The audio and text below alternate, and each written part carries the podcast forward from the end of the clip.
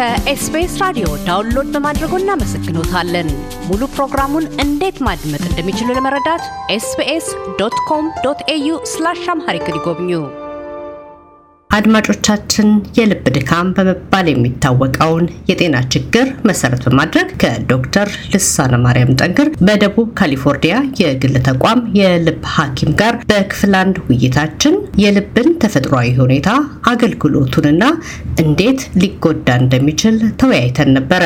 በክፍል ሁለት ቆይታችንም ልባችን ላይ ችግር ሲፈጠር ምን አይነት ምልክቶች ልናይ እንችላለን? ምልክቶቹ ሲከሰቱ ምን ማድረግ ይኖርብናል? ያሉትስ የሕክምና አማራጮች የት ደርሰዋል? በሚሉት ዙሪያ ውይይታችንን እንቀጥላለን። መንስኤዎቹን በሁለት ከፍለን መለወጥ የምንችላቸው መለወጥ የማንችላቸው ብለን ካየን ዘንድ አንድ ሰው ልቡ መድከም ሲጀምር ወይም ያሉት ቱቦዎቹ መዘጋት ሲጀምሩ ምን አይነት ምልክቶችን ማሳየት ይጀምራል? አንድ ሰው ልቡን አሞታል ብለን ስንል ምን ደረጃ ላይ ሲደርስ ነው? በምንስ ያውቀዋል ችግሩን? እንግዲህ ምልክቶቹ ወይም symptom and signs የምንላቸው በሽታው ምን ደረጃ ላይ ነው ያለው ከሚለው ጋር በጣም የተያያዘ ቅድም እንዳልኩሽ ይሄ የኑሮ ሂደት ነው። ደም ስራችን ውስጥ ያለው ግድግዳ በተወሰነ መጠን የተወሰነ የሚጋገር ነገር ይኖረዋል። የአስር ዓመት ልጅ የሀያ ዓመት ልጅ የሰላሳ ዓመት ልጅ ሊኖረው ይችላል። በጣም አነስተኛ ስለሆነ ግን ምንም ችግር አያመጣም። እየገፋ በሄደ ቁጥር ግን ችግር እያመጣ ይመጣል። ስለዚህ በምን ያህል ደረጃ ነው ጥበቱ ነው። ስለዚህ አንድ ሰው ለምሳሌ የደም ስሩ ሀምሳ percent ብቻ ከሆነ በ plaque ወይም በዛ የሚጋገረው ነገር የተዘጋው ብዙም ስሜት ላይኖረው ይችላል። ሳያውቀው ይኖራል፣ ስሜት የለውም። ግን ያ ነገር እየጨመረ ሲሄድ percent ወይ ሰማንያ በመቶ ከሆነ symptom ወይም ስሜት ማምጣት ይጀምራል። ከዛም አልፎ ዘጠና አምስት percent ወይም መቶ percent ሙሉ በሙሉ ከተዘጋ ግን በትክክል ስሜት ይኖራል። ከዛም አልፎ ደግሞ heart attack የሚባለው ወይም myocardial infarction የሚባለው ከዛም አልፎ ድንገተኛ ሞትም ሊዳርግ ይችላል ማለት ነው።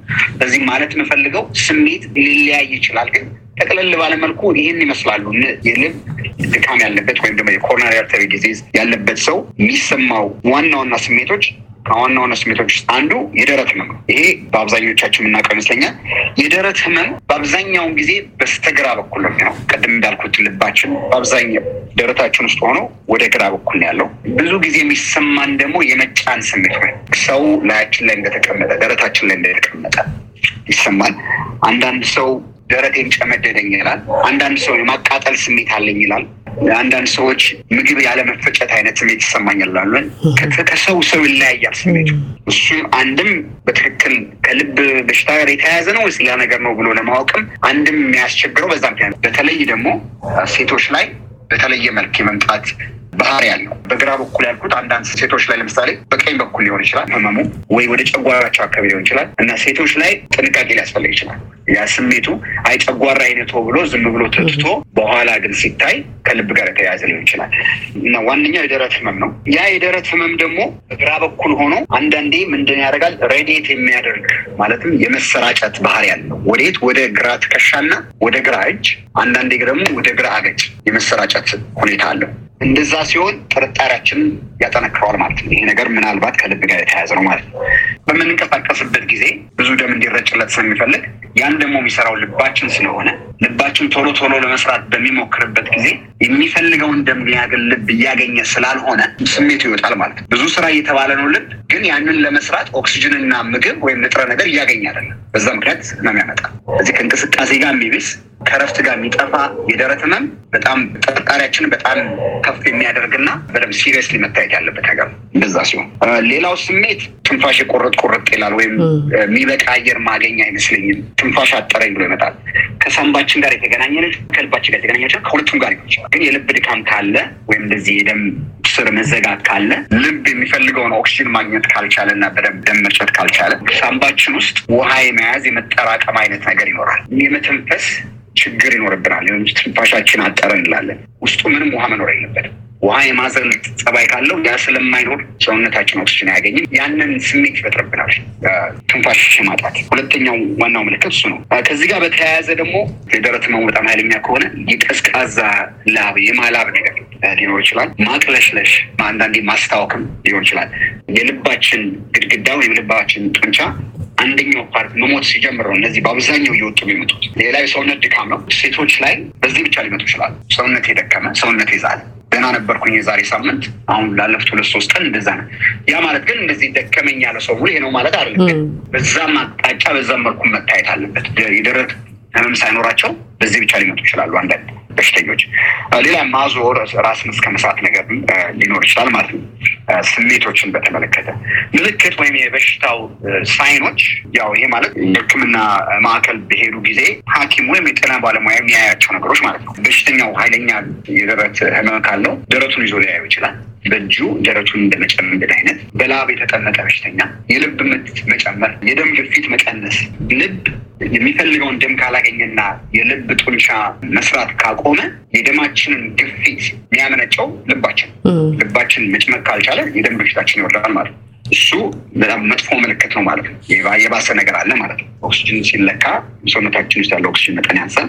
ይህም በአብዛኛው ሳምባ ውስጥ ያለው ውሃ ሳምባችን ውሃ ከመቋጠር ከማዘግ ጋር በተያያዘ በሰውነታችን ውስጥ ያለው ኦክሲጅን እየወረደ ይመጣል ማለት ነው። እነዚህ እንግዲህ ዋና ዋናው ምልክቶች የምንላቸው እነዚህ ናቸው።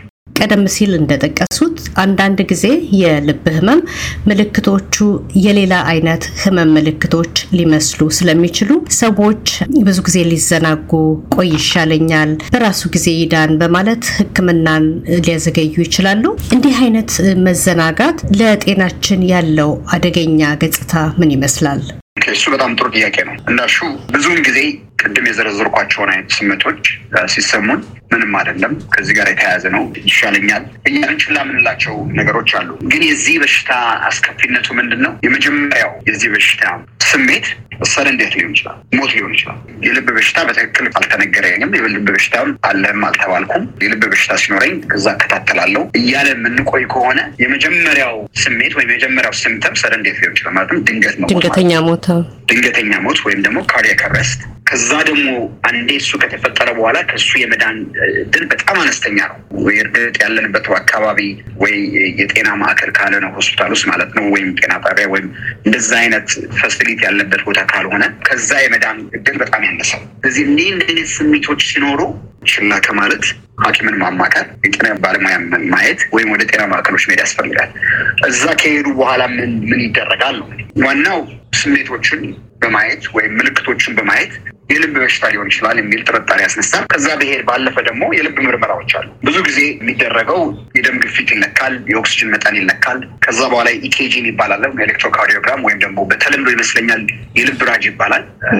አተረጓጎሙን ባልስማማበትም የልብ ራጅ የሚባል ምርመራ አለ። እሱ በጣም ቀላል ምርመራ ግን ብዙ መረጃ ሊሰጠን የሚችል ምርመራ ነው። አንድ ሰው ለምሳሌ ልቡ ዙሪያ ያለው ካለው ደም ስሮች ውስጥ አንዱ ተዘግቶ ከሆነ መቶ በመቶ ተዘግቶ ከሆነ ያንን ሊያሳየን ይችላል EKG ውን በማየት ከዛም አልፎ የትኛው ጋር ያለው የደም ስር መዘጋቱንም ሊያሳየን ይችላል። ከዛ በመነሳት የሚያስፈልገው ሕክምና ወዲያ ማድረግ ይቻላል ማለት ነው፣ በቀላሉ በትንሽ። ይሄ ግን ሁሉንም ሊያሳየን ይችላል። ለምሳሌ የገለጹት ማለት ነው። ሌላ ምርመራ የልብን size ሊያሳይ ይችላል። ሳምባችን ውስጥ ውሃ መያዝ ያለመያዝ ከሱ ጋር የተያያዘም ነገር ሊያሳየን ይችላል። ሌላ የደም ምርመራ ነው። የደም ምርመራ አንድ ሰው የ heart attack ወይም የልብ ድካም በትክክል የተዘጋ የደም ስር ካለው እና የልቡ የጡንቻ ክፍል መጎዳት ከጀመረ ወይም መሞት ከጀመረ ያ የጡንቻ ክፍል ጡንቻው ውስጡ ያለ ፕሮቲን አለ። ያ ፕሮቲን ወደ ደማችን መግባት ይጀምራል እና ደም በመውሰድ ያንን በማየት ልባችን ጡንቻችን ወይ እየተጎዳ እየሞተ መሆኑ ማወቅ ይችላል ያምን በማየት ምን አይነት ሕክምና መደረግ እንዳለበት ከዛ ተያይዞ ይቀጥላል ማለት ነው። የልብ አልትራሳውንድ ወይም echocardiogram የሚባለው ነው። የልብ አልትራሳውንድ ያው የልባችንን function ወይም ደግሞ የልባችን ሲመታ ወይም ደሙን ሲጨምቅ ስለሚያሳየን የተወሰነ ቦታው እየጨመቀ ሌላኛው part ማይንቀሳቀስ ከሆነ ያኛው part ሞቷል ማለት ነው፣ ወይም ደግሞ ደም እያገኘ አይደለም ማለት በዛም ሊያሳይ ሊነግረን ይችላል ማለት ነው። ሌላ ልባችንን በተወሰነ ደረጃ ጫና ውስጥ በማስገባት የሚፈልገውን ያህል ደም እያገኘ ነው አይደለም ብለን መናገር እንችላለን። ጫና አድርገንበት ጫና የተደረገበት ልብ የሚፈልገውን ደም ካላገኘ EKG ላይ ወይም ልብ ራጅ የሚባለው ላይ እዛ ላይ ማየት የምንችለው ነገር አለ፣ ወይም አልትራሳውንድ ላይ ማየት የምንችለው ነገር አለ። እሱም በማየት መናገር እንችላለን። ሌላው cardiac catheterization ማለት ይሄ በ groin ኣችን femoral artery በሚባለው የደም ስራችን ብሽሽት ይመስለኛል የሚባለው ቦታ በዛ ውስጥ ተገብቶ catheter አስገብቶ ወደ ልባችን ሄዶ inject የሚደረግ solution አለ ወይም contrast አለ። እሱን በማየት ደም ወደ ልባችን ደም የሚወስዱ የደም ስሮች የተዘጋ ቦታ አላቸው የሌላቸውም፣ ካላቸው የቱ ጋር ነው የሚለው መናገር እንችላለን። እንደዛ ከታየ በኋላ ደግሞ በትክክል ቦታው ከታየ በኋላ ያንን ቦታ ሄዶ መክፈት የሚቻልበት ቴክኖሎጂም አለ። stent የሚባለው ማለት ነው። እዛ ገብቶ እዛው catheter ገብቶ መክፈትና የደም መዘዋወሩ እንዲቀጥል ማድረግ ይቻላል ማለት ነው። እንደ ምርመራም ነው። የተዘጋ ነገር አለ የለም ካለ ደግሞ በዛውም ደግሞ መክፈት የሚቻልበት ማለት ነው። ጠቅለል ባለመልኩ እነዚህ ናቸው ምርመራዎቹ ማለት ነው። ሌላ ወደ ሕክምናው ነው የምናልፈው። ቀደም ሲል እርስዎ እንደገለጹት ልብ መላው ሰውነታችንን የሚያንቀሳቀስ ሞተር እንደመሆኑ መጠን ልብ ከተነካ መላው ሰውነት ሊነካ ስለሚችል እንዲህ አይነት ችግሮች ሲፈጠሩ በሕክምናው ቶሎ የመዳን ቶሎ ወደ ቀደመው ስራው እንዲመለስ የማድረግ አቅሙ የሕክምናው ጥበብ በአሁን ሰዓት ደረጃ ያለው ምን ይመስላል? ስለዚህ ሕክምናውን በተመለከተ በሁለት ከፍለን ብናየው ጥሩ ይመስለኛል። አንደኛው የተወሰነ መዘጋት ወይም plaque ወይም የሚጋገረው ነገር በተወሰነ መልኩ ዘግቶት plaque ወይም የተጋገረው ነገር ወደፊት እየባሰ እንዳይሄድ እና ሌላ ችግር እንዳያመጣ የምንጠቀምባቸው መድኃኒቶች አሉ፣ እየባሰ እንዳይሄድ። ሁለተኛው ደግሞ የተጋገረው ወይም ደግሞ ያ plaque ከሰባም ሰማንያ percent ን በላይ ሆነው ወይም heart attack አምጥተው ልብ ድካም ያለበት ሰው እንዴት ነው መታከም ያለበት ስለዚህ ከመጀመሪያው ብንጀምር የተወሰነ የደም ስር መጥበብ ወይም መዘጋት ያለበት ሰው መጀመሪያ እኛም recommend የምናደርገው አስፕሪን ነው። አስፕሪን ማለት የሚሰራው ደም ማቅጠን ሳይሆን ደም እንዳይረጋ የሚያደርግ መድኃኒት። ደም በተፈጥሮ ራሱ የመርጋት አቅም አለው፣ መርጋትም አለበት። ምክንያቱም በምንደማ ጊዜ ደም መርጋት አለበት ደሙ እንዲቆም ግን ያንን ከቀነስ ነው እነዚህ የደም ስሮቻችን ውስጥ ያሉ plaque ኦች ወይም ደግሞ የተጋገሩ ነገሮች እነሱ ደምን የማርጋት tendency ያላቸው እሱን ለመከላከል አስፕሪን ካደረግን ሰማንያ percent ወይም ሰባ percent ተዘግቶ የነበረውን ደም ከረጋ ወደ መቶ percent ሊለውጠው ስለሚችል ያን ለመከላከል ማለት ነው። ዋናው ሕክምና አስፕሪን ሊሆን ይችላል ማለት ነው። ሁለተኛው እንደዚህ አይነት ችግር ያለው ሰው የደም ስር መዘጋት የልብ የደም ስር መዘጋት ችግር ያለው ሰው ኮሌስትሮል የሚቀንስ መድኃኒት መውሰድ አለበት። ኮሌስትሮል ብዙም ባይሆንም መውሰዱ ይመከራል።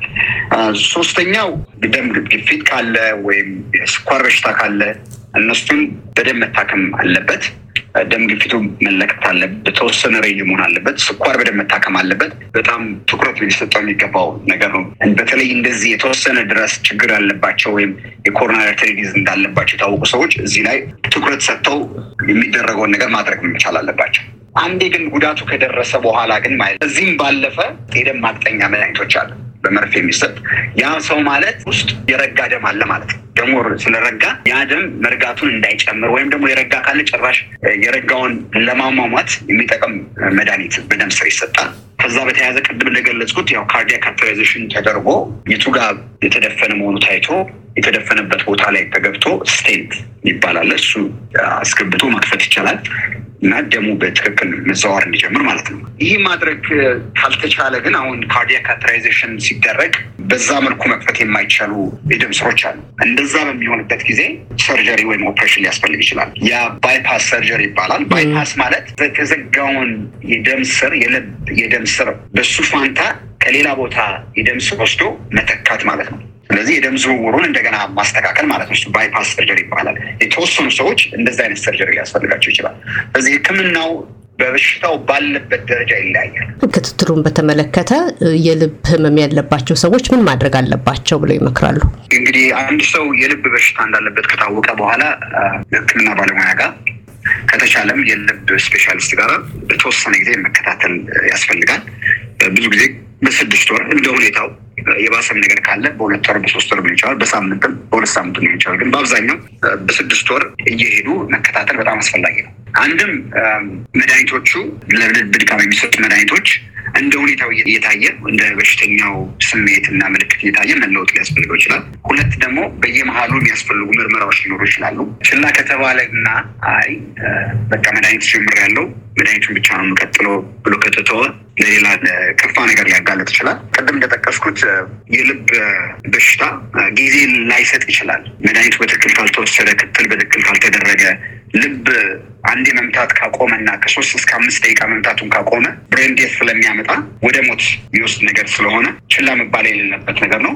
በጣም በጥብቅ ክትትል የሚያስፈልገው በሽታ ነው። በሌላ በኩል ደግሞ ስናየው በሽታ እንደ ማንኛውም በሽታ ሕክምና አለው። ብዙ ሰው ሊያስደነግጥ ይችላል፣ ግን የራሱ የሆነ ሕክምና አለው። ብዙም አይነት ሕክምና ያለው በሽታ ነው። በዚህ አጋጣሚ እንደው መናገር የምፈልገው ለአድማጮች ቅድም እንደነገርኩት እንደተናገር ነው እንደገና ልናገረው የልብ በሽታ የመጀመሪያው ስሜት የመጀመሪያው ስምተም ድንገት ሞት ሊሆን ይችላል፣ ሳደን ዴት ሊሆን ይችላል። ስለዚህ ማንኛውም ሰው የዘረዘርኳቸውን አጋላጭ ሁኔታዎች ያላቸው ሰዎች እነዚህን ነገሮች በጽኑ አይቶ ሐኪም ማማከር ካስፈላጊ ሐኪም ማማከር ነው። መታከም ካለበት መታከም ነው እንጂ አይ ስኳር አለኝ እንጂ የልብ በሽታ የለኝም፣ ደም ግፊት አለኝ እንጂ የልብ በሽታ የለኝም እያሉ ከተተወ የልብ በሽታ ሲመጣ አታከማለሁ ካሉ ምናልባት የመጀመሪያው የልብ በሽታ መምጣቱ የሚያሳየው ሞት ሊሆን ይችላል።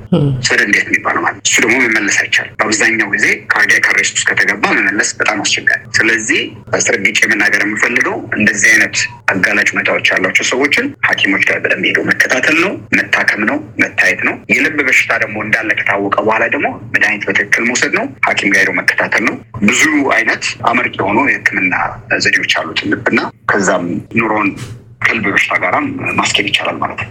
አንድ ሰው ልቡ ከደከመ ከሶስት እስከ አምስት ደቂቃ ድረስ ልቡ ሳይመታ ከቆየ ወደ ሞት ሊያመራ ይችላል ብለዋል እና በዙሪያ ያሉ ሰዎች አንድ ሰው እንደዚህ አይነት ችግር ሲገጥመው ቢያዩ ምን ማድረግ አለባቸው? የህክምና ባለሙያዎች ወይም አምቡላንስ ድንገተኛ ጊዜ ባለሙያዎች እስከሚደርሱ ድረስ በዛች በሶስት እስከ አምስት ባለችው ደቂቃ ውስጥ ምን በማድረግ የሰውየውን ወይም የሴትየዋን ህይወት ማዳን ማትረፍ ይችላሉ? እሱ እንግዲህ አንድ ሰው ድንገት ሲወድቅ ያው መጀመሪያ ልቡ ይቁም አይቁም ማወቅም አይቻልም። በተለይ መንገድ ላይ የሆነ ሰው ሲወድቅ ስናይ ራሱ ስቶ ሊወድቅ ይችላል። ልቡ ቆመ ማለት አይደለም፣ እየተነፈሰ ሊሆን ይችላል። ስለዚህ መጀመሪያ ማድረግ ያለብን እየተነፈሰ ነው አይደለም፣ ከዛ ላይ ልብ የምታለው የለውም ነው። ከዛ እርዳታ መጥራት ወዲያው ያንን እየፈተሽን እርዳታ መጥራት። አካባቢ ሰው ካለ የወደቀ ሰው አለ እርዱኝ ነው። ያ ሰው የድንገተኛ ሕክምና ሊሰጥ የሚችል ደውሎ መጥራት በ same time ደግሞ መተንፈስ ማቆሙንና የልብ ምቱ እንደሌለ ካረጋገጠን ደግሞ resuscitation ይባላል። ትንፋሽ አፍ ላፍ መስጠት እና ደግሞ chest compression ደረቱን በእጅ መጫን፣ ያ በጣም critical ነው።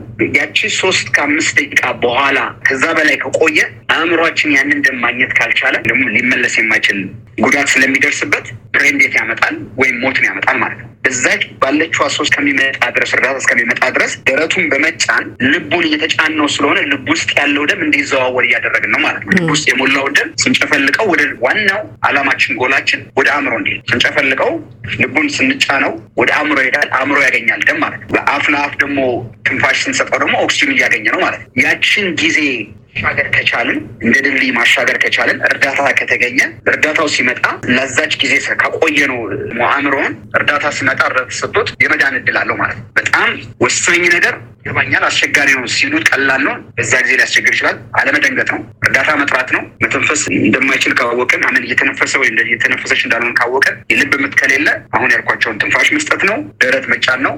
እርዳታ እስከሚመጣ ድረስ እሱ ማድረግ ነው እንግዲህ የሚመከረው።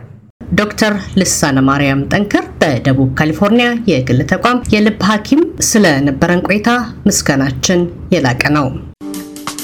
እያደመጡ የነበረው የኤስቢኤስ አማርኛ ፕሮግራምን ነበር። የፕሮግራሙን ቀጥታ ስርጭት ሰኞና አርብ ምሽቶች ያድምጡ። እንዲሁም ድረገጻችንን በመጎብኘት on demand እና በኤስቢኤስ mobile app ማድመጥ ይችላሉ። ድረገጻችንን ኤስቢኤስ ዶት ኮም ዶት ኤዩ አምሃሪክን ይጎብኙ።